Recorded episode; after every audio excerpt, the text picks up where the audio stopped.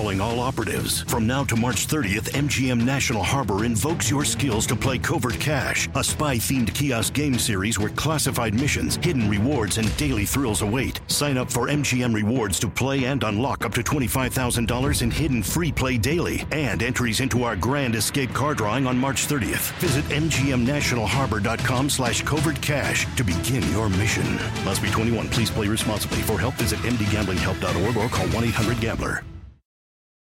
Luxury is meant to be livable. Discover the new leather collection at Ashley with premium quality leather sofas, recliners, and more, all built to last. No matter how many spills, scuffs, or pet related mishaps come its way, the leather collection at Ashley is made with the durability you need for the whole family. Shop the new leather collection at Ashley and find chairs starting at $499.99 and sofas at $599.99. Ashley, for the love of home. Hey, friends, are you struggling to attract and retain top talent? If you're worried about recruiting and retention, consider Insperity, a leading HR provider.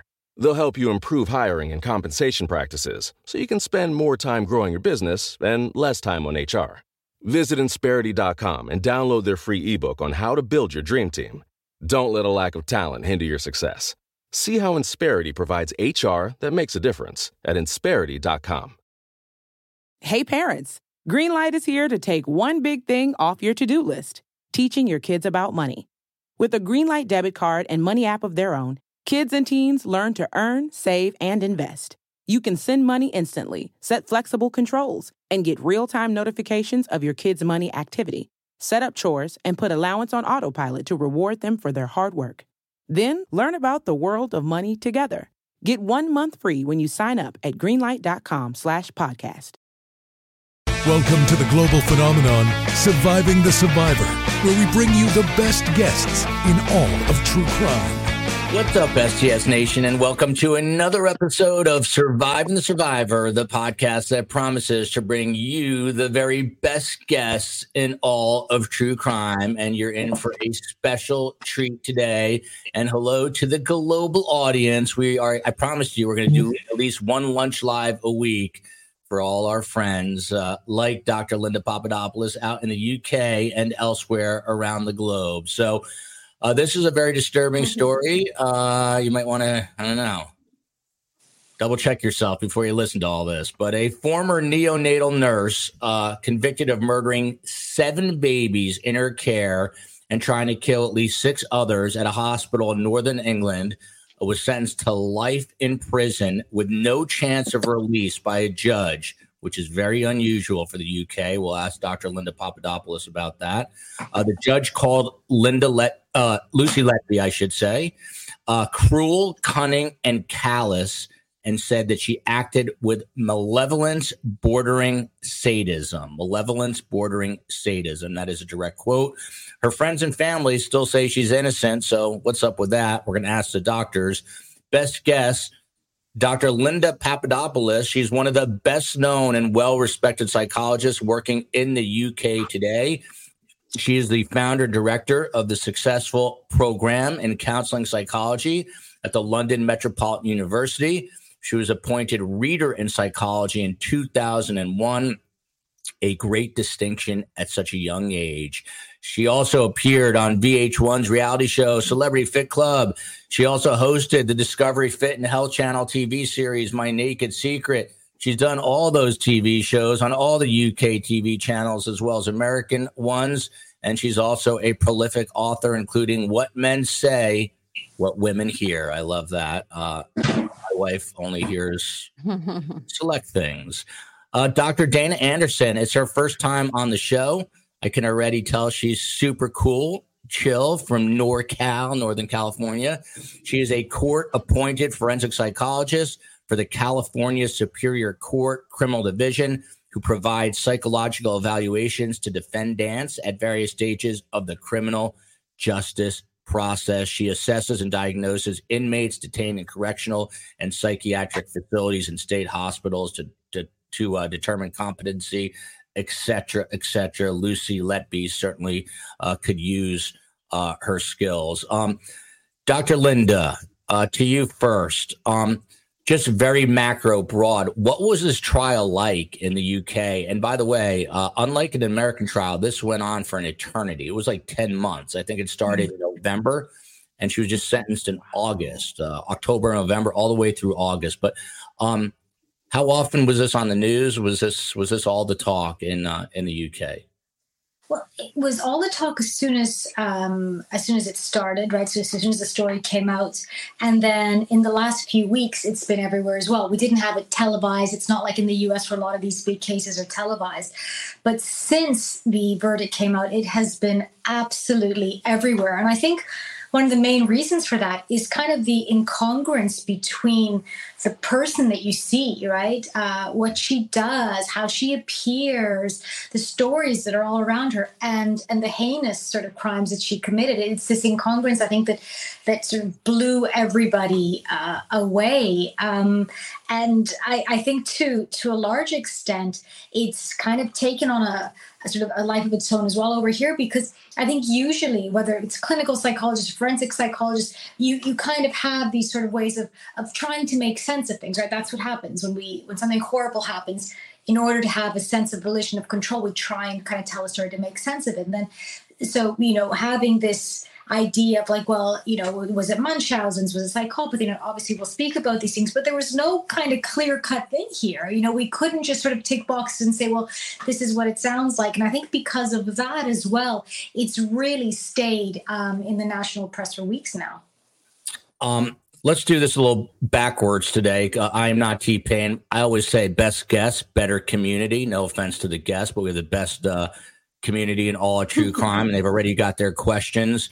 Uh, and you'll see we've got an international audience today. Tali already saying hello from Israel. Um, but I'm not. I'm going to take this question for Dr. Dana Anderson, and then we'll work backwards. And I'll tell you, for those who do not know, we'll get back into some of the details of the story. But uh, I am not T Pain wants to know uh, what purpose would Lucy Letby, this nurse, have for writing the victim's parents and acting empathetic toward their loss? Dr. Dana Anderson, uh, she's murdering these babies and then basically wondering how the family's doing. Why? That seems uh, really uh, psychotic to me, uh, for lack of a better term. Dr. Dana? Well, I noticed. Yeah, I noticed on uh, after one of the killings. Can you hear me okay? Yeah, yeah, you're great. Okay. That she Googled the parents on Facebook and started looking them up to find out more about who they were and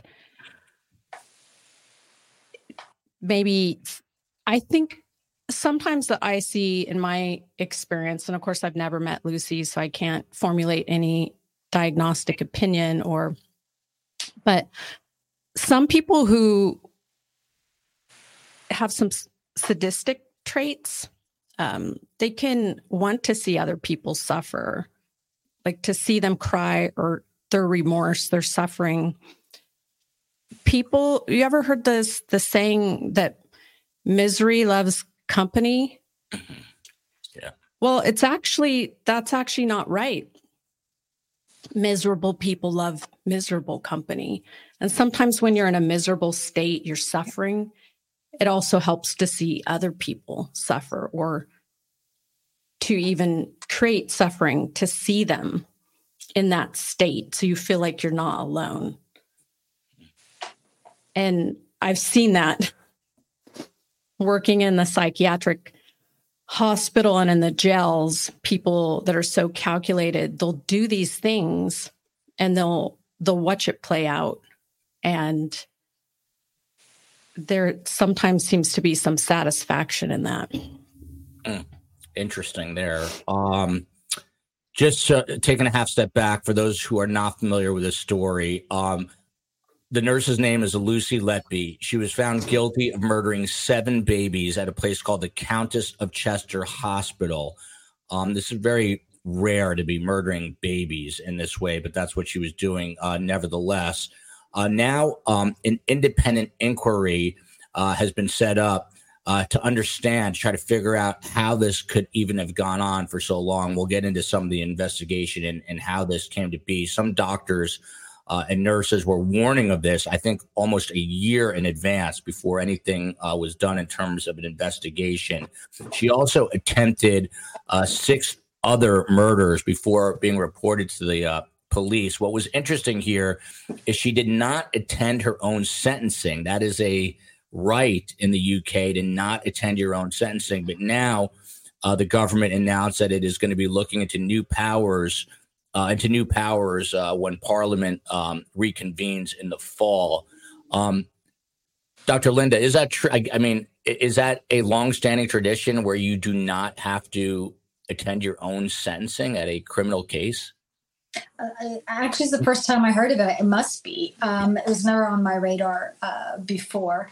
But again, uh, this it's interesting because throughout the court case, Lucy's parents were there every day. They were extremely supportive. I think this, this should be said as well. It's very fascinating because um, Lucy's parents, her friends, uh, they they've stuck by her throughout this. In fact, there's been several sort of uh, interviews and editorials even since the sentencing where they're still adamant that this, you know, they got the wrong person, and that kind of not attending the sentencing. Um, I, you know, I think can be attributed uh, in a couple of ways. I think number one, you could say that um, this was a sign of disrespect, of not kind of of wanting to continue that sort of um, ability to mm-hmm. hurt the families, to not have accountability. Um, it would sort of feed into kind of this again, this aura around Lucy as sort of really maintaining this idea that you know uh, I'm this innocent person and I'm going to take this sort of right to the end, to the nth degree. So, yeah, it was the first that I've heard of it, but I think it was a really powerful statement. It's like saying something without saying it by not being there. I think the families would have felt extremely, extremely kind of probably angered or hurt by that, that there's no accountability. Um, Dr. Linda, there's a question up which uh, we put this graphic up instead, and there she is, Lucy Letby. Uh, convicted of killing seven NICU babies, attempting to kill six more. Um, the question was, uh, would she, in your opinion, have continued to kill these babies had she not been caught? Yeah, so when we look at um, serial killers, female or male, one of the things that that we'll often kind of find is that a barrier to, to them stopping usually is kind of uh, this idea that they will be found out, that they will be caught. And what was interesting, again, in Lucy's case, is that the alarm was raised ages before anything ever happened, right? So you had doctors raising the alarm, you had other colleagues raising the alarm.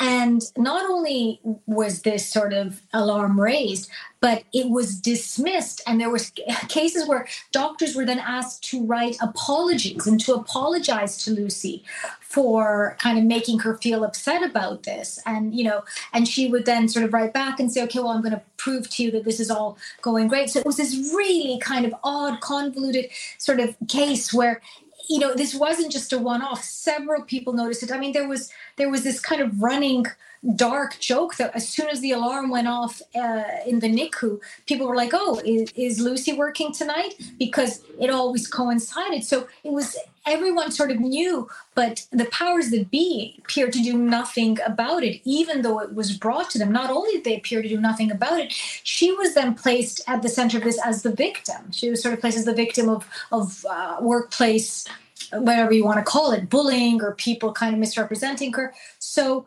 you got to wonder if that kind of empowered her to continue, right? So not only am I doing this uh, and manipulating and, and, you know the situation, I'm doing this manipulating the situation and manipulating my superiors and actually orchestrating everything. So that kind of really gives a sense of power, and that kind of power and that kind of high that you're on would probably mean that you're more likely to continue. Mm, and for those who don't know, uh, the NICU is the neonatal intensive care unit. So these were babies that were in uh, bad shape to begin with. Uh, Black Widower is a, a, friend of the show from the UK. She says, Well done, UK.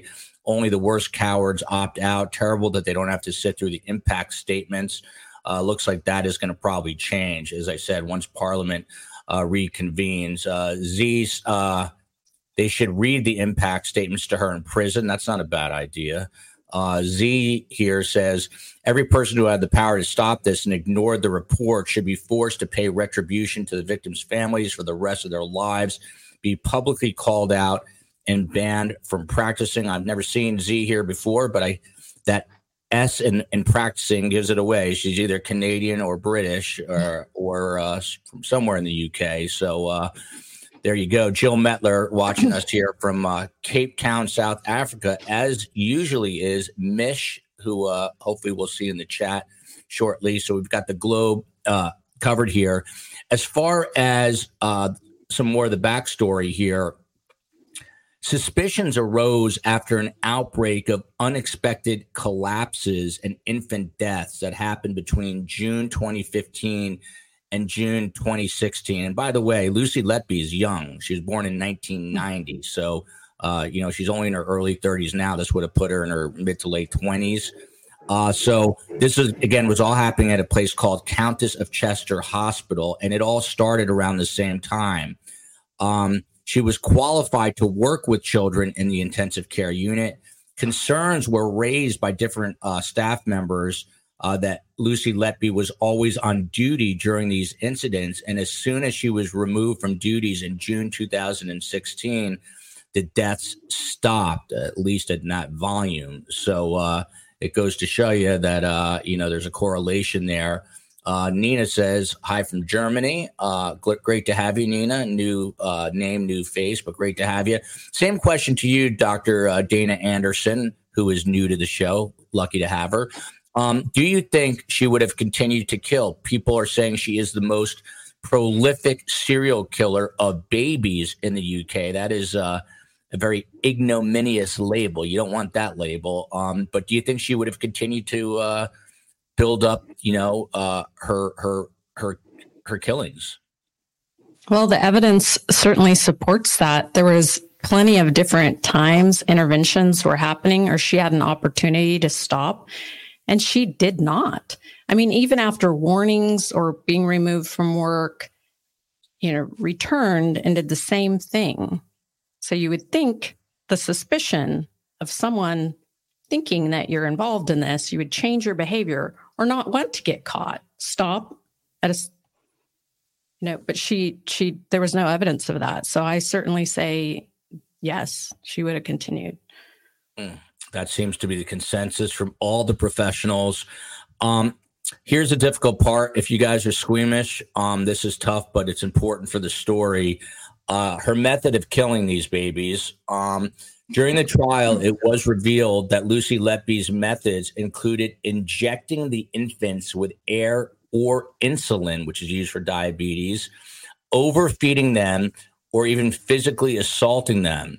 She also stole over 250 confidential documents relating to the children's care to keep as mementos of her crimes and falsified patient records to avert suspicion. A number of parents and staff members had also walked in during or just after Letby's attack on victims. Dr. Linda Papadopoulos, what about the method of killing here? I mean, it's brutal. It's very painful, um, from all accounts, to be uh, injected, you know, with oxygen or in, or uh, insulin. What do you make of this? The, these methods, the way she carried out her heinous acts? you know, it really was horrific uh, reading the medical examiner's reports and indeed the reports of people that were uh, in the NICU. They, one of the things that they said was that it's horrible to say that again viewer discretion but the, the, the the point that was made was that the babies that are that little very rarely cry loudly for an extended period. And these babies were screaming at the top of their lungs up to half an hour nonstop. Because again when you um, inject in an air bubble it's it basically makes the blood it, and it's excruciatingly painful. And these are tiny little uh, preemies in many cases tiny little uh, infants. So I, again, it was uh, it was horrific. It wasn't one of those um, things that would have been sort of viscerally easy to hear. Right, we're programmed sort of evolutionarily, right, to respond to crime. One of the reasons that we cry is because it kind of allows us to understand and empathize with somebody else's pain. That is kind of increased exponentially when that pain comes from a child. So the idea that you'd be able to inflict that pain and then to sit with it and listen to it and do nothing and get in the way of proper treatment by saying, I'm not sure what's going on here, really speaks to a very unwell mind, a very unwell person. Um, truly horrific. Uh, that what you just said really struck me because uh, when we think about these things, I think most times we think of it uh, sort of two dimensionally, for lack of a better phrase. So you just you picture her injecting oxygen, but you don't think about her sitting there and listening to the noises and listening to the screaming and listening to the pain. And she was obviously able to do that. Um, you know, I'm not a uh, psychologist. So I don't know if that is psychotic, sociopathic, all of the above. Um, we can maybe get into some of the labels a little later on. But what I do know is it is a sick, sick behavior. Um, and Dr. Dana Anderson, what I wanted to ask you, you know, sadly, we hear about serial killers all the time. You know, they either prey on marginalized uh, women, like we're seeing out of uh, the Long Island serial killer case. Um, then we've got uh, Kerri Rawson. She was just on the show. Her father is the notorious BTK serial killer. He was uh, like a sexual sadistic killer. But what about this level of depravity when she was going after literally the most innocent of creatures on planet Earth? I mean, babies just coming into the world completely defenseless, and she was attacking them. That was her prey. Uh, what do you make of that? Well, sometimes I look at sometimes people can be opportunists um, when situations prevent them present themselves in front of them, right, for an opportunity to commit a crime? Or did someone place themselves intentionally in a position with like, you know, malice aforethought, like thinking that they may do this sometime? And I can't help but go back to her very birth where she almost there was a difficult birth when when she was born. Did you guys hear about that? Yeah, I did a little bit, but you can you can expand on that. So she was she was a, she herself was a difficult pregnancy, correct? Well, I think she maybe had a near death experience and the nurses saved her. Mm. And maybe maybe she wishes she wouldn't have been saved. Mm and then deep. she c- come back in that position to unsave others like she wishes she wouldn't have been saved or brought into this world. Wow. That's really um that's a frightening assessment right there, but it's possible, I guess. Um and again, yeah, if you read up on her, you you will find out that um she herself had a difficult time coming into the world. And Dr. Dana Anderson is saying maybe it was so difficult that she wanted to save other children in this NICU from uh, experiencing what she experienced, which is kind of extra crazy because I don't think you have much memory, uh, obviously, when you're at that young an age. But um, the Angel Rock here, go ahead, Dana. Well, I just wanted to say so I've done thousands of suicidal interventions in the psych hospital and homicidal interventions. So, so, for four years, I was seeing a lot of people who were suicidal and homicidal or, or threatening to kill, wanting to kill, having thoughts of killing. And so I always say that there's a fine line between suicide and homicide. And, a, and, and most people that I've personally intervened in homicidal interventions were also suicidal because it's the last, it doesn't matter anymore what you do. It doesn't matter if you take people with you. Let, let me ask you, Dr. Dana Anderson, since you brought that up, when you were intervening uh, in a homicidal with a homicidal person, uh, how do you talk them down? How do you how do you prevent them, or what's what are the first steps in trying to talk them out of that? You know, I just got a phone call yesterday from a person who wanted to kill. And I talked to him and and I I told him I could help him. and he agreed to sign up and do therapy with him. I gave him a psych test and then we met for a virtual session and he really wanted help. Like honestly, wanted help and wanted someone to listen. So I said, I can do that and I can help you not go to he didn't want to go to prison, didn't want to lose his job. Like he was th- he was thinking it through, but he didn't know who to talk to. And I was like, I can I can help you work through this.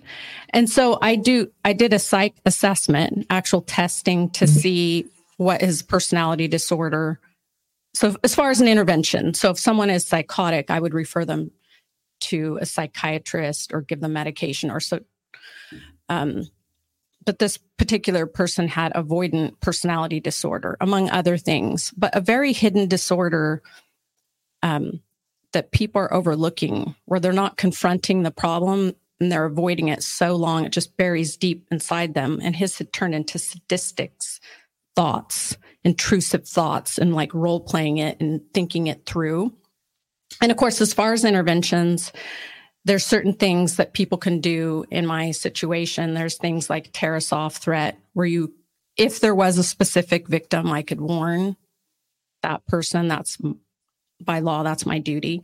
Or if someone meets criteria for a 5150, you call the police and they can be hospitalized um, if they're a danger to themselves or others or gravely disabled.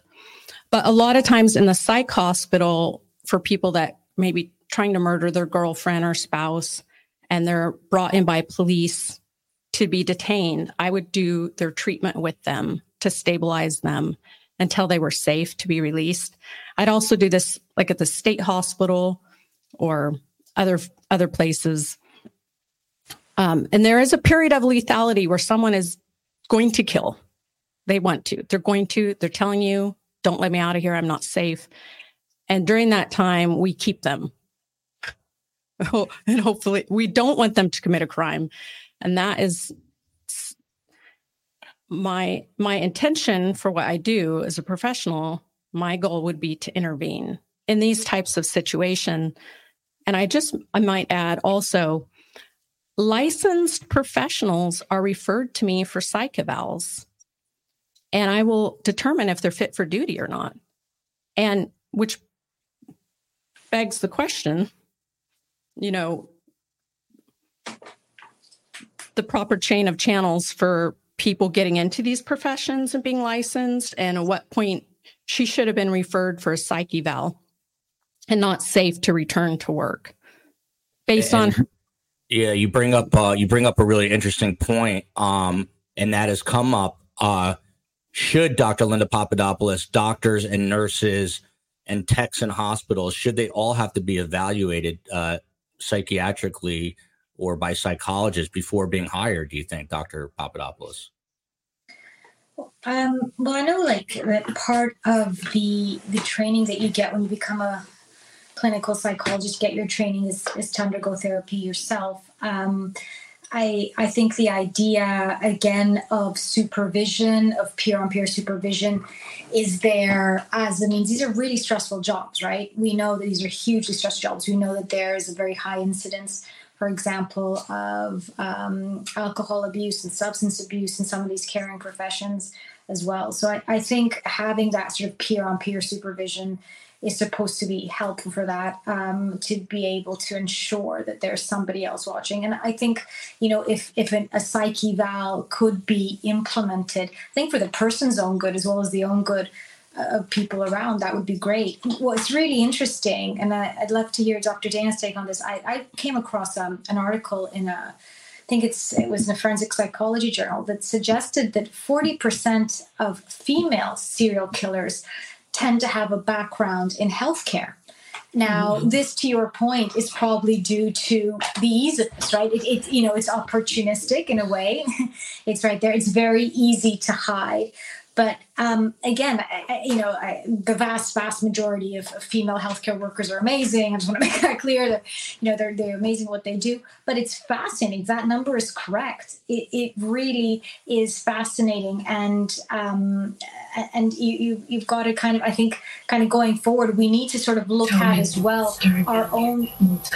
Oh, Oops, hang on a sec. Uh, the COE just brought this up. This is uh, was unexpected. This is video we were looking at of Lucy Letby during uh, an interrogation. Um, So do you want to go back here, COE, now that you brought it up, and we'll play it out a little bit, and then we'll get the psychologist's uh, response. This is an interrogation of Lucy Letby. They told me that there would be a lot more tests and that I've been linked to something that's there for a lot of them. Did you have any concerns that there was a rise in the mortality rate? Yes. Okay, so tell me about that. What concerns did you have? I think we don't just notice as a, as a team in general, the nursing staff, that this was a rise compared to previous years.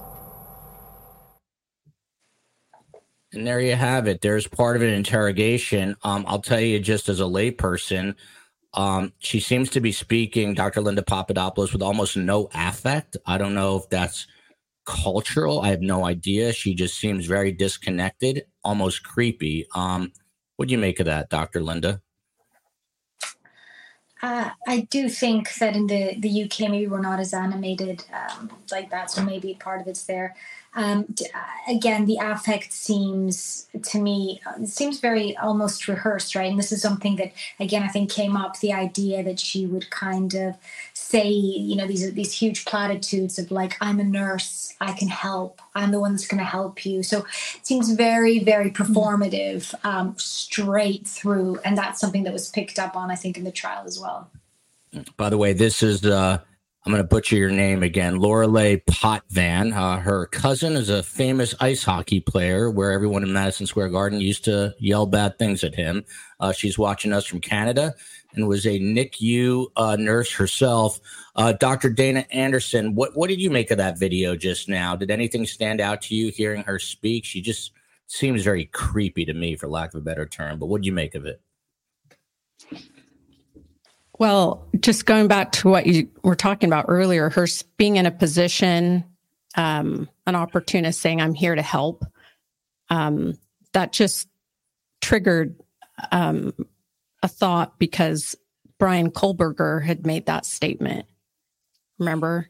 Mm. It just, so now it just gave me chills because someone in a position who is in a position to help to, to say that that's so haunting. Help.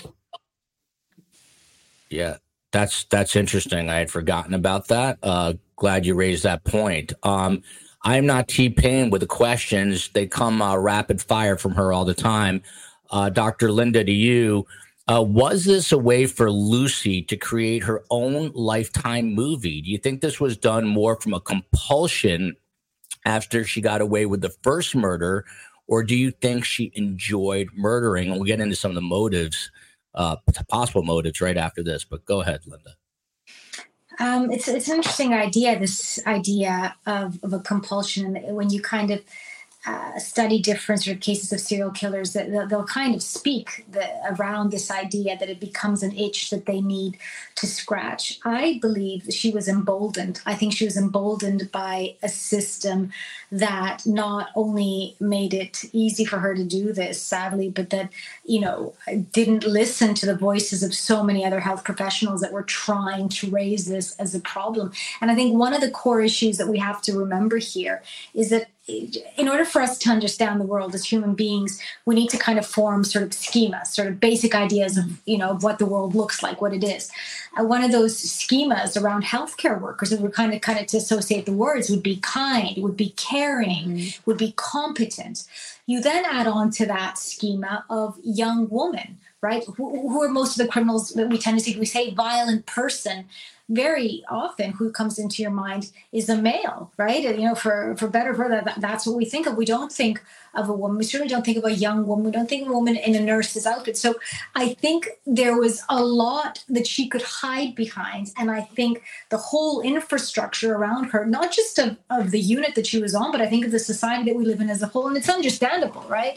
We need to make sense of the world by grouping people and making sense things. You don't think of of the young blonde woman who's in healthcare taking care of babies as in any way likely to do this. And that allows her very sadly to to to continue doing this unimpeded.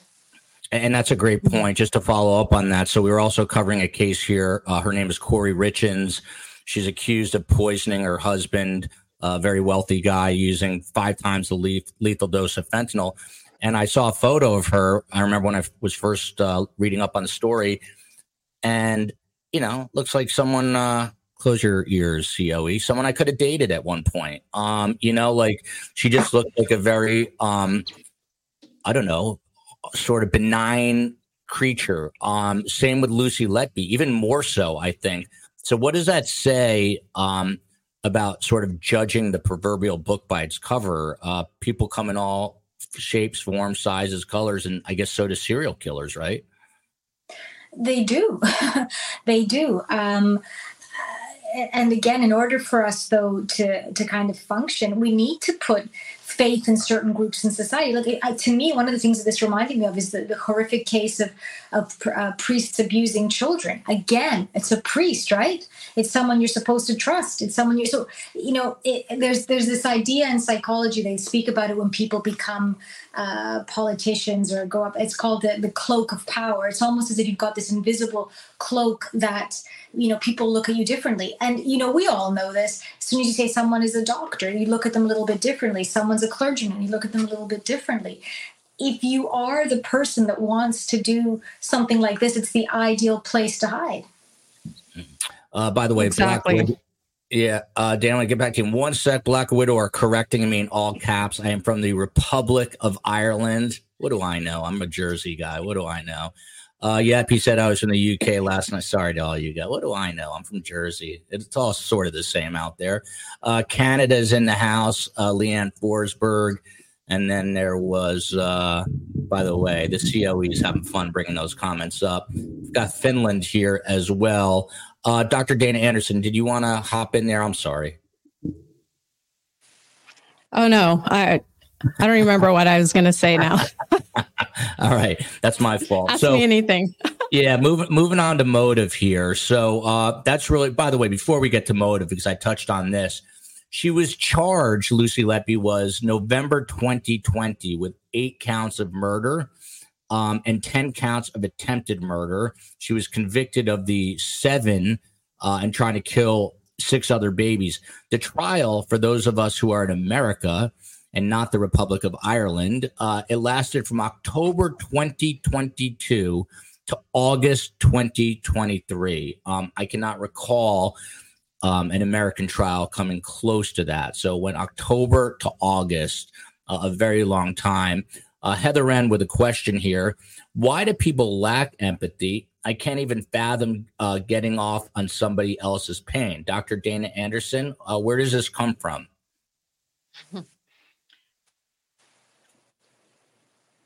Uh, sometimes people i mean there's different reasons it, people can sometimes draw a metal curtain around their that emotion and like certain emotions they don't want to deal with and then bury them or suppress them or not deal with emotions any type of emotions right and there could be various reasons we do that um, sometimes it's a way to protect ourselves initially from overreacting. Like if, if I've had trauma or certain things, I just don't want to deal with my emotions. I don't want to cry. I don't want to express myself. I don't want to be angry. I just suppress them. But over time, it's so toxic. They may exist. Emotions may, everyone has emotions, but you can bury them or suppress them or deny their existence within you and then rationalize, right? And, and avoiding is is also a form of coping. These are like, you know, but but careful. You suppress it too long, it leaks out. It will come out in some other form. And while, you know, acting out in these violent tendencies. Uh, Olive Heatley, I'm from North uh, North Ireland, and then we've got this comment. Maxi Doodle, greetings to all from Florida. Uh, what a powerful pair of guests, uh, Joel. Dr. Papadopoulos, my last name is Sotsos, from one Greek woman to another. Thank you for your analysis this afternoon. There mm-hmm. you go. Um, so, moving on to motive, uh, Dr. Linda Papadopoulos. Um, the reasons why Lucy Letby, this neonatal nurse, committed the murders, uh, they say may never be fully understood. Uh, prosecutors and other experts told jurors uh, several possible motivations, and we'll get into them in a moment. But does there always need to be a motive, uh, Dr. Linda? Could it just be that she killed because that's what she felt she was put on this earth to do? Um, is always does a motive always have to follow? I think a motive helps us more than anything, right? You know, why are we all here today talking about this? This this is a means of all of us trying to assert a sense of control and make the world make sense, right? So in that sense, coming, you know, having a mode of, you know, having people try and figure that out, I, I think is important. But, you know, having said that, I have to say, kind of going through, it's not what you expect. I think when I remember when I first heard about this case, so immediately you kind of think Munchausen's, right? So this idea that she's causing the, the pain to then come in and be the savior, right? So thought, okay, so she, she's doing, she wants to be a proxy for that. So she's she's doing this but again she she wouldn't come in and save the day you know? So we know previous nurses that have done that that's what they were doing it for. Um there you know again if she was a classic psychopath like antisocial personality disorder what we would have expected is to have seen a history where she i don't know stole cars set fire to things i don't know got kicked out of school as far as we know, she was, you know, loving family, you know, good kid at school. No, no previous record whatsoever. Um, we would have uh, assumed that maybe there was some sort of significant again sort of life trauma then from what we see very stable family very supportive parents to the point uh, you know, the parents were so proud of, of, of Lucy that I, I, don't know why this stuck with me. That um, whenever she'd have uh, a kind of a seminal moment in her life, they they take out ads in the newspaper. So when she graduated nursing school, they took out an ad in the newspaper and said, "Look at our brilliant girl. This is what she did." When she turned 21, they took out an ad in the newspaper saying, "Happy birthday. We're so proud of you." So all of these things don't fit in with the usual things, right? That that we tick boxes and see. There was some suggestion that there was uh, a doctor that she was interested in, so that maybe she was causing this so the doctor could come in and help the babies. That doesn't, I don't really get that because you know, uh, there, there's other ways of getting attention. Clearly, there's something in her own uh, psychopathology which took enjoyment or found power or found control and all this. So that doesn't so well. So, you know, I guess Joel, to answer your question is it would be great to kind of figure out a motive. I'm not sure from what I've read and, and kind of just the, the bit of research that I've done it that I see any kind of clear one here. And that's interesting. I think what you said is uh, poignant, which is we need it almost more for ourselves than for to, for the you know the killer per se. Uh, I just spoke to, and, and he's going to come on the show on October first. Um, he is the first police officer through the door at the Las Vegas mass shooting uh, where the person was firing uh, out the window. Uh, he was the, the, first person in, and you know, all these years later, uh, we still don't know why that person opened fire, including him and uh, this police officer. And uh, everyone would want to know, and the answer is never going to come. We don't think because he's no longer with us. Um, just to touch on what I said before, so the BBC, obviously, this is a huge story. And so the BBC did their own investigation. They found that pediatric consultants on that neonatal unit uh, had raised uh, concerns for more than a year before the hospital ever called in police to investigate. I'm sure there's going to be some sort of civil litigation over that uh, from the families. Sadly, it's going to continue on, I'm sure. Um, and then I was just going to get to that question from uh, T Pain, and there it goes. So, uh, mm-hmm. moving right along, um, the COE is messing with me today. Uh, so she had some writings, Lucy Letby did, and she wrote, I am evil. I did this on a post it note that was found by police at her home. Uh, and w- what was the closest the prosecution said that they could get to a uh, confession? She went on to write, um, Dr. Dana Anderson, I don't deserve to live I killed them on purpose because I'm not good enough to care for them. I will never marry or have children. I will never know what it's like to have a family. Uh, what do you make of these writings? Specifically, she said, I'm evil. I did this. Do you think she was just born an evil person? Well, she self sabotaged this, what she did in her life. Will she ever marry or have children? Like, probably not. Like, and she's you know, she sabotaged her own life. Like she's made this. Um,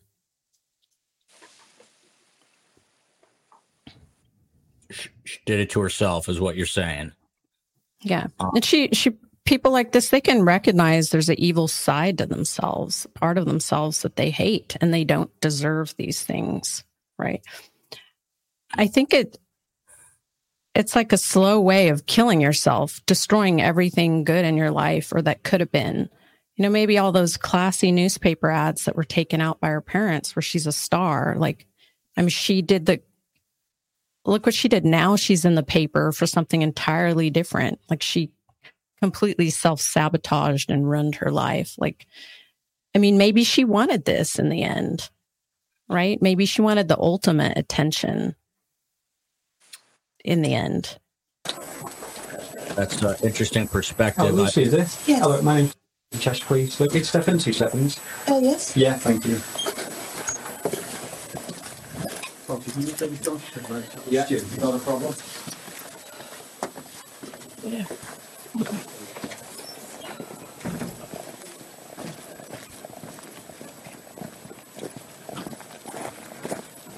I'm going to put you in the back seat over here. Hold on, man. Yeah. Get the seat.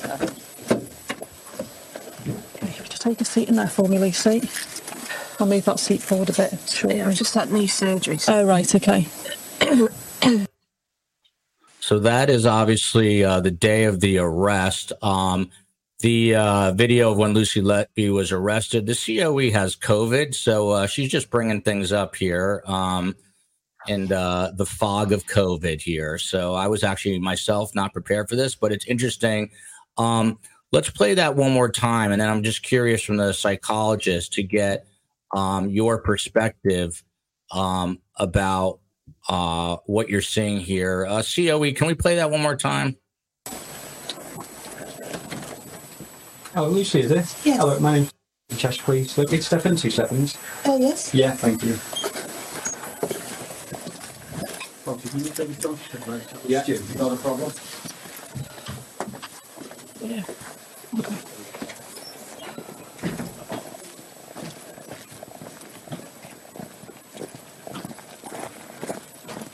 Going to put you in the back seat over here. Hold on, man. Yeah. Get the seat. Okay, just take a seat in there for me, Lucy. I'll move that seat forward a bit. Sure. yeah, I've just had knee surgery. So Oh, right, okay. And there it is. Uh, Dr. Linda Papadopoulos, uh, what do you what do you make of what you're seeing there? The uh, arrest of Lucy Letby. she's very calm, isn't she? Um, and you know, again, I, I find it interesting. Um, what's worked for her up until now is to put herself in the position of victim. Like, oh my God, these nasty doctors are saying things about me. You know, there's bullying. People are speaking about me. And here she's like, oh, you know, my knee hurts. I've just had surgery. So that's kind of that. That's the thing that sticks out for me. Is she's very good at kind of you know, uh, being put in that position that I'm, I'm trying to be cooperative. I'm in pain here. I'm the one that's, you know, um, being put upon here. But you know, I, I'll, I'll be cooperative. So again, you see that, and especially with the, you know the what we're used to seeing with criminals being apprehended, couldn't be any more different, right? It just seems like she's going for a quick drive with you know to the local PD, and nothing's going to happen. And again, that's probably because she's been very good at doing that for a very long time. You got you got to think about the the psychological process that it takes to to live that double life, right? To know that you're causing and inflicting so much pain and harm at the same time, you know, putting on this front to sort of very vulnerable people, which is full of emotion. You know, anyone who's worked in a hospital before, anyone who's worked especially in an intensive care unit or indeed had to been there for their own sort of family or friends. So really, you know, fraught with emotion. So she's clearly very good at kind of that that very nurse-like keeping things cool, keeping things calm. And this is just another display of that. By the way, the police could not be more polite. I don't think that would happen in America that way. They'd come in a little uh, stronger and tougher than, uh, man, please step in your home. Um, Harley62, could Lucy have children of her own? Uh, Linda or Dana, I don't know if you know the answer. I have not read anywhere that she could not. Uh, do either of you know if she couldn't have? Um, and then here's a diagnosis. I don't know who JQ is, but welcome to the show. Um, Dr. Dana Anderson, she says that Lucy is a sadistic narcissist with psychopathic tendencies. By the way, my dad uh, was a psychiatrist for over 40 years. One of his things is he did not like to label people. Um, he kind of studied with a maverick in psychiatry. But is there anything to these labels here, Dr. Dana Anderson? Well, I agree with your dad on that. So I think it's dangerous to put people in these categories because sometimes we're wrong and not everyone has the same traits or features. And so, as far as diagnosis, from what psychologists do versus the public, they're very different. So the public's perception with, you know, a lot of people, I got a call the other day. Someone's like, I think my ex is a psychopath. Can you give her that diagnosis? Well, that's not a diagnosis in the DSM. So, but there are certain traits. So it's, it's, if I were to test someone like this, and I do, and, and I do sentencing recommendations for the court, I might look for mitigating factors. Um, I was recently asked to do sentencing on a rapist. And so you're thinking in your head, right? All the traits that we just saw sadistic, psychopathic narcissist, you think you'd see those. What I saw was some very different things, some other things. So you, you want to be careful what we see or like isn't always what lies beneath. Now, of course, sadistic traits. Yeah, I think that those were we saw those. I know somebody said borderline sadistic. Uh, I think we can go, those are, that's sadistic, like wanting to cause harm or inflict pain. But, and, you know, I don't know a lot of other details about her to say. So, narcissistic personality, that's a whole disorder in itself. Um, I think it would be very interesting to see what someone's personality disorder is. And sometimes it's quite different than what we think. So I do really specific personality testing. So to show all the traits and information. And someone could have traits of narcissism or traits, but maybe not meet full diagnostic criteria. Uh, Caroline Miller weighing in deeply rooted withdrawn personality disorder. Uh, and then there's this one. Obviously, and generally speaking, I think every psychopath is different, presenting with a different psychopathy. However, in this particular case, I think there was a lot of inner turmoil going on. I think that is pretty safe to say. Uh, this, by the way, is incredibly disturbing. She did target twins and triplets. Um, that's just you know kind of mind blowing. That I mean, that just ups the uh, ante in my view. Uh, Linda, we'll get onto the motives in a sec. Um, but in writing, I am evil and did this, and she says I don't de- uh, deserve to live. I killed him on purpose. How are these friends and family members proclaiming her innocence? I mean, this is literally the closest thing you could get to an admission. Um, are they just being good friends and uh, family members and sticking by her side? Do you think? No, I think they genuinely believe that. Um, look, I, I, I think it, it's very um, easy to assume that someone that's a monster is always a monster and is a monster in every environment, in every situation. But of course, we know that's not the case. I mean, you know, uh, the, the, is it the Bilko killer, the recent the guy that was married with kids on the, the beach? Is it Gilgo Beach? Gilgo, Gilgo, yep. Gilgo, sorry again, this is, you know, another case in point where people might have had an inkling or something, but actually, you know, he, uh, for all intents and purposes, is highly functioning in society. You know, it's the same thing here.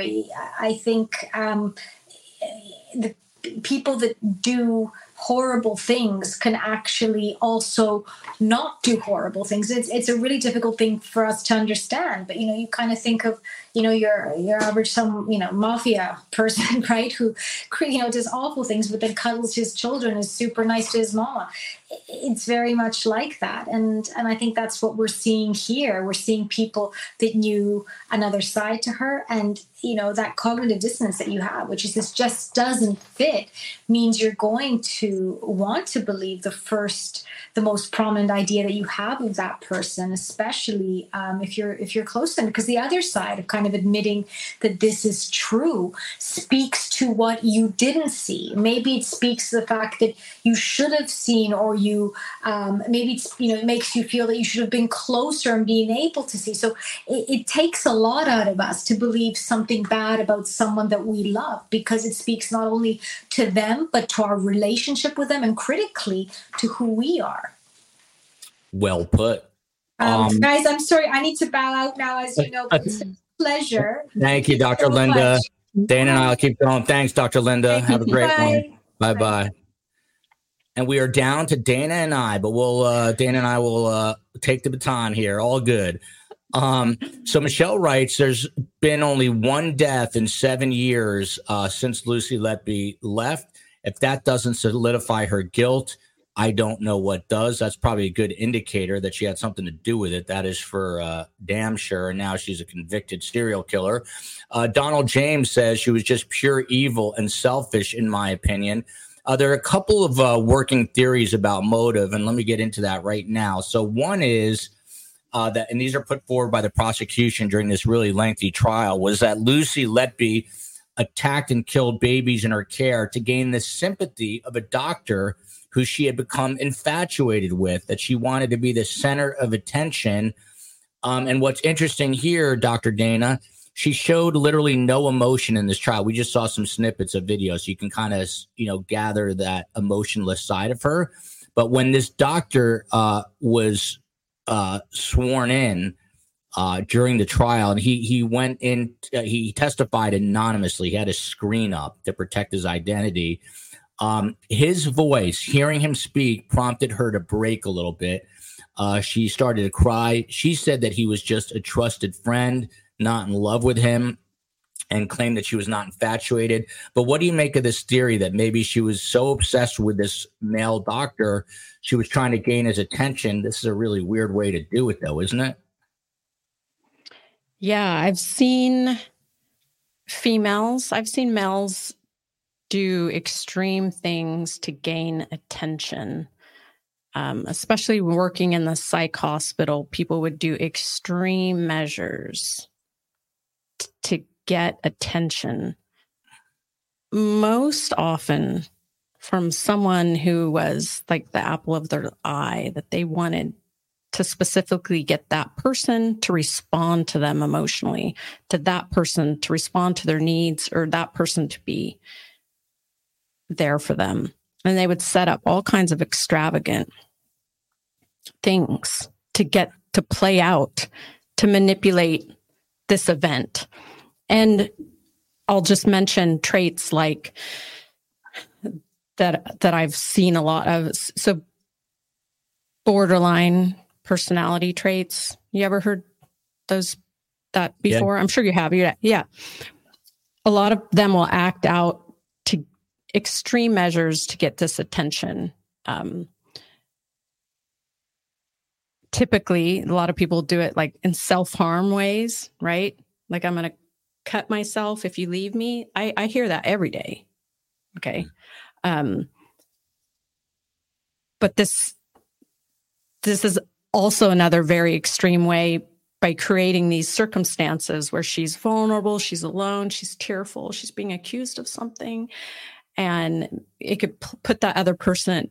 It changes everything, right? It changes the because if you worked with someone like that, you might, you know, how are you going to re- respond? Like she can be a master manipulator and watch everyone around you respond, right? You can control certain outcomes or set them up so someone comes and gives you attention or is with you or, or consoles with you. So I think there is some validity of that attention seeking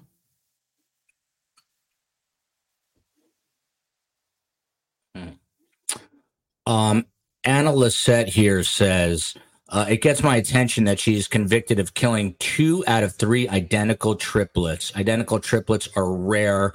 Triplets are rare. There's an extra level in attacking these babies. Again, thinking of, you know, this was, I don't think, intentional, uh, but Brian Kohberger killed a triplet as well as accused, I should say, of killing a triplet, uh, and Ethan Chapin. Uh, so just an extra level of pain there, obviously, for the family uh, and his I, you know, siblings there trying to cope with that. Uh, Moan Bent here says, nurse here, psychiatric nurse practitioner now. Curious if she had a history of harming animals when young or abuse, heaven forbid, murder outside of her work. Dr. Dana, how often do you see people like you're talking about who are homicidal, potentially, you know, psychopathic, sociopathic, who start by harming animals? Is that a common first step? Well, people practice their craft until they're good at it. Oh, oh, I mean, no matter what you do in life, right? You practice. But people that are thinking of, you know, have, having these evil or sadistic um, thoughts, intrusive thoughts, like they'll think it first, but typically they'll practice, uh, either practice writing it out, practicing on animals, until they feel really confident.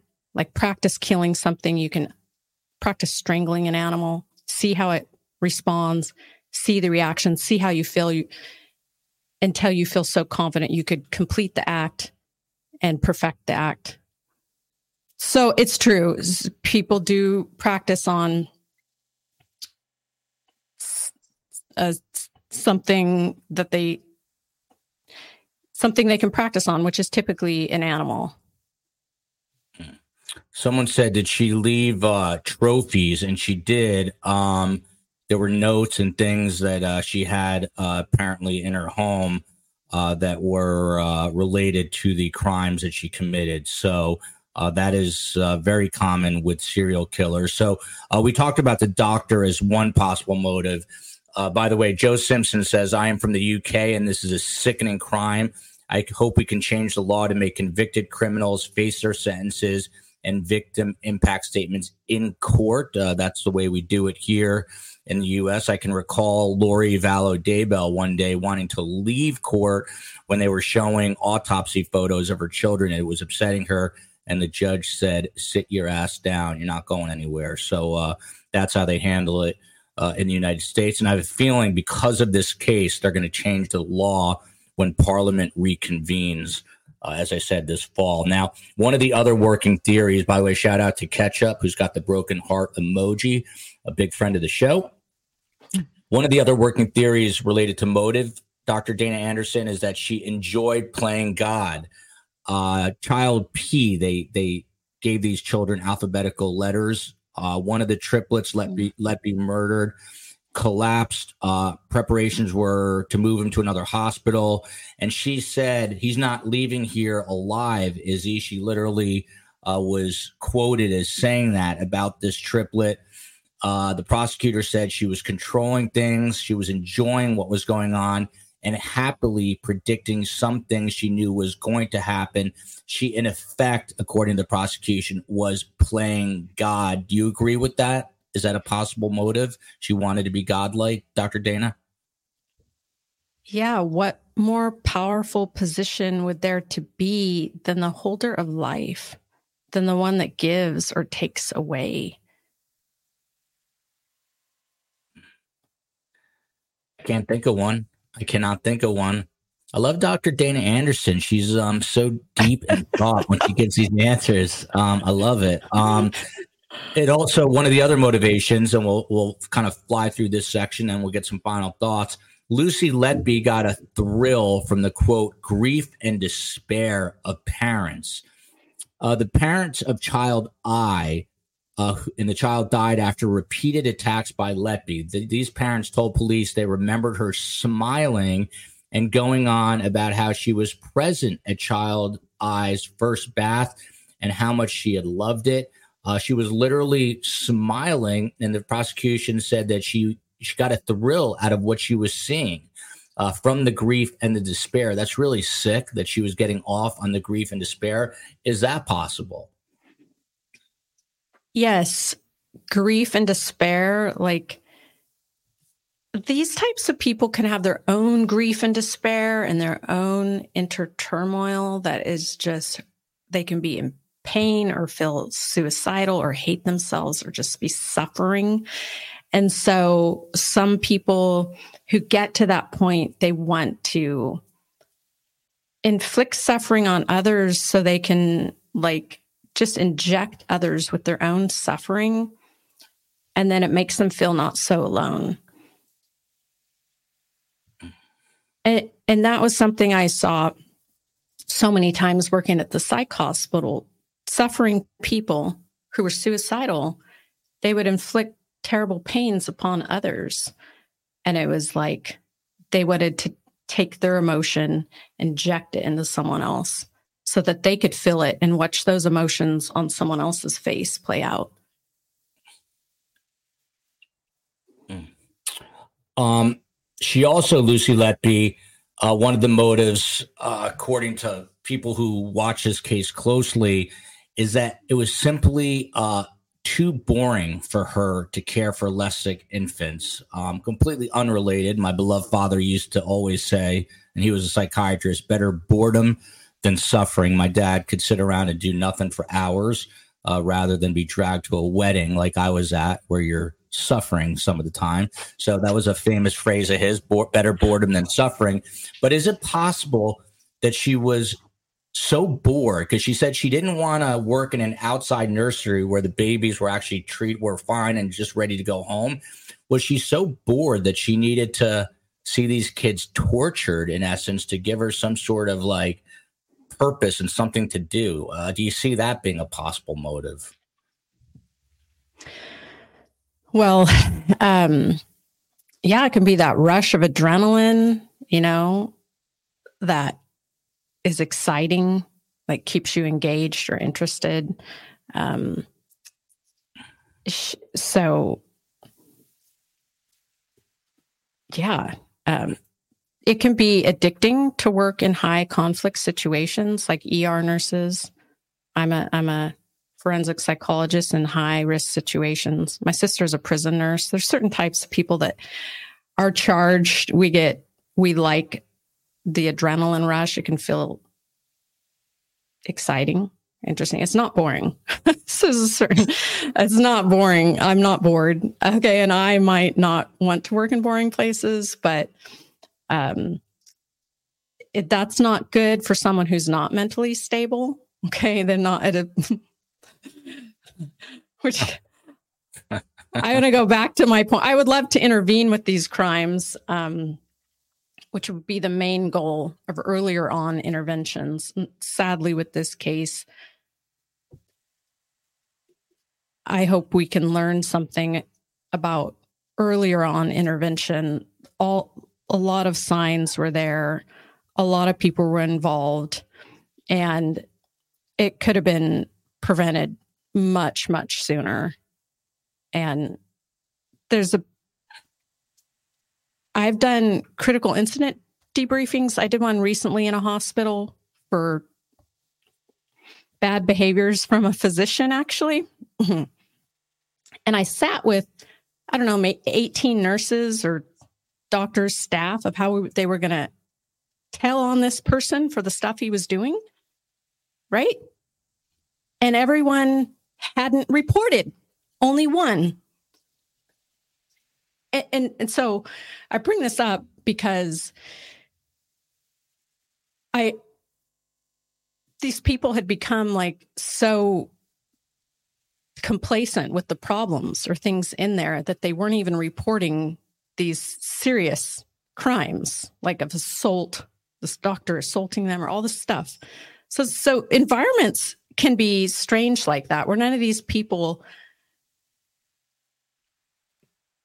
like more people could have spoke out more people knew stuff more people you saw it right? And the, and everyone could felt like disinhibited to go make the report. Like they're they were afraid of retaliation afraid of being wrong afraid of a civil suit afraid of all this stuff.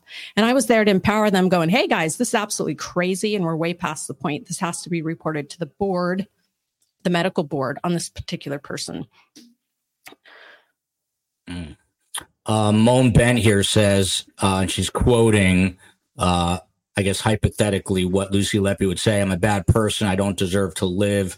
I would wager a bet that she has said that in the past, and someone would reply, No, you're a great person. Don't say that. Manipulative. I would have to agree with that. Uh, that's a way of getting, I guess, positive reinforcement from a negative statement. This is sickening, and then we'll start to wrap up. There were some text messages that uh, they retrieved as well. Uh, this is related to the twins that she um, murdered. The day after murdering baby A, a twin, Letby messages colleagues saying she doesn't want to go back into the nursery or see the parents who also had an other twin on the unit, baby B. She attacks baby B sometime before June 11th. And here's a text that she sent. She writes, I just don't know how I'm going to feel seeing the parents. Dad was on the floor crying, say, please don't take our baby away when I took him to the mortuary. It's just heartbreaking. I mean, Dr. Anderson, this is just, I mean, it's so sick. I mean, it's such a next level of depravity here, but um, she kills these babies and says, I don't know how I'm going to feel seeing the parents. Um, what is this inner conversation she's having with herself that's on a text message?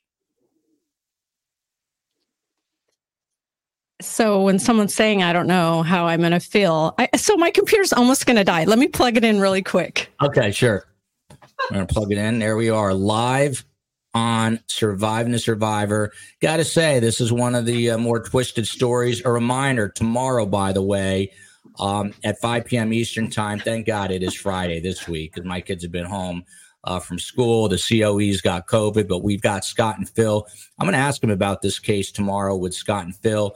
And then, uh, just so you know, Monday night, we've got Eric Bland, uh, famed attorney from the Alec Murdaugh trial.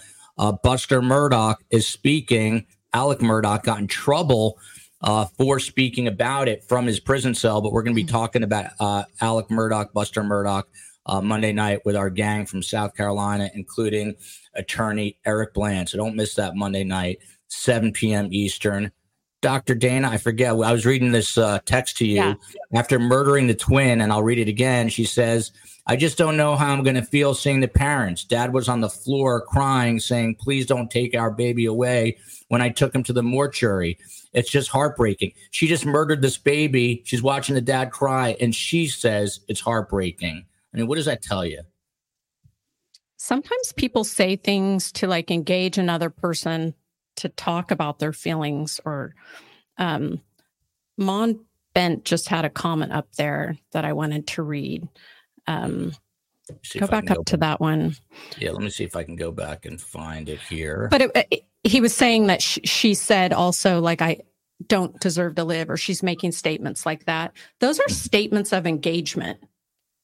Where hmm. if I said that right now, I don't think I deserve to live. Here's the comment. Live. I'm a I'm a bad person. I don't deserve to live. I would wager a bet that she has said that in the past, and someone would reply, "No, you're a great person. Don't say that." Very manipulative, Dr. Dana. And so when someone says statements like this, because people say, say these statements, like if someone said to me, "I'm a bad person. I don't deserve to live," I would say, I would ask an open ended question. I wouldn't correct them and tell them they're wrong. I'd say, tell me more about that. What makes you feel that way? Or what evidence have you have of that? I would ask more engaging questions and really get to the root of the problem. Why someone's saying they don't deserve to live. And that's where you actually get confessions in therapy, or you get you get to actually get down to it. Uh, Ashley, best guess, Joel and Lovely seat EO, otherwise known as the COE, the chief of everything. Difficult case to hear, especially for mothers who deliver preemies. I got to tell you, I was in mm-hmm. um, I was in that uh, delivery room for all three babies. Albeit one time there was a huge UFC fight, and I was maybe maybe watching the fight over my left shoulder as it was all unfolding. But I was still in the delivery room. Uh, for all of you who are going to criticize me, I'm a big uh, MMA fan. So uh, anyway, as a guy who was in there for all three of my kids' deliveries, um, this is really disturbing. I think not just for women, but for men, for everyone who's got a uh, a uh, semblance of empathy. Look at this UFC from Marie P. Mm. Listen, this is a disturbing show, no doubt. Uh, tomorrow, every Friday. It's always a lot of fun. We're going to have, uh, as I said, Detective Phil Waters. He's investigated over 400 homicides. Uh, he's on with his sidekick, Scott Duffy, former FBI. Uh, we're going to speak to them about the biggest cases of the week, including what's going on with Brian Kohberger now that he waived his speedy uh, trials, right to a speedy trial. Is that trial going to ever happen? And if so, when? I say that in jest. It will happen at some point, but it might be a long time away. Special shout out to Dr. Linda Papadopoulos, uh, who was with us for most of the show. Uh, she's a TV mm-hmm. personality. She's also a very, very well established uh, therapist, psychologist in the United Kingdom. And of course, Dr. Dana Anderson, first time here. She is a court appointed forensic psychologist for the California Superior Court, the criminal division. She provides psychological evaluations to defendants at various stages of the criminal justice process. Dr. Dana, disturbing story. I hope you'll come back for a better one. But uh, your final thoughts, real quick. Caroline Miller says, God rest these tiny, souls. They did not deserve this. Um, man, this is a really disturbing case. But uh, Dr. Dana, your final thoughts. Final thoughts is I hope we all can learn something about earlier on intervention in these cases. This is something that is my passion. I don't want to see more of this happening. Early intervention and going back through, and hopefully we can change some policies and procedures. I'm not T Pain. Thank you to Dr. Anderson for her deep thoughts that really made me ponder a lot. I'd be pondering. Uh, smart move. You can tell Dr. Dana, she's got a very she's got a very cool NorCal way about her. Uh, Jerry Gerald McCrill says, "Where is it?" Thank you, Dr. Dana. Uh, you can tell that Dr. Dana is full of empathy. We'll have her back on the show mm. soon. And hey, Mona, with his final comment. Thanks for another great show with great guests and STS fam. Enjoy this beautiful day, everyone. Until then, love you, America. Love you, NorCal. Love you, UK, England, the Republic of Ireland,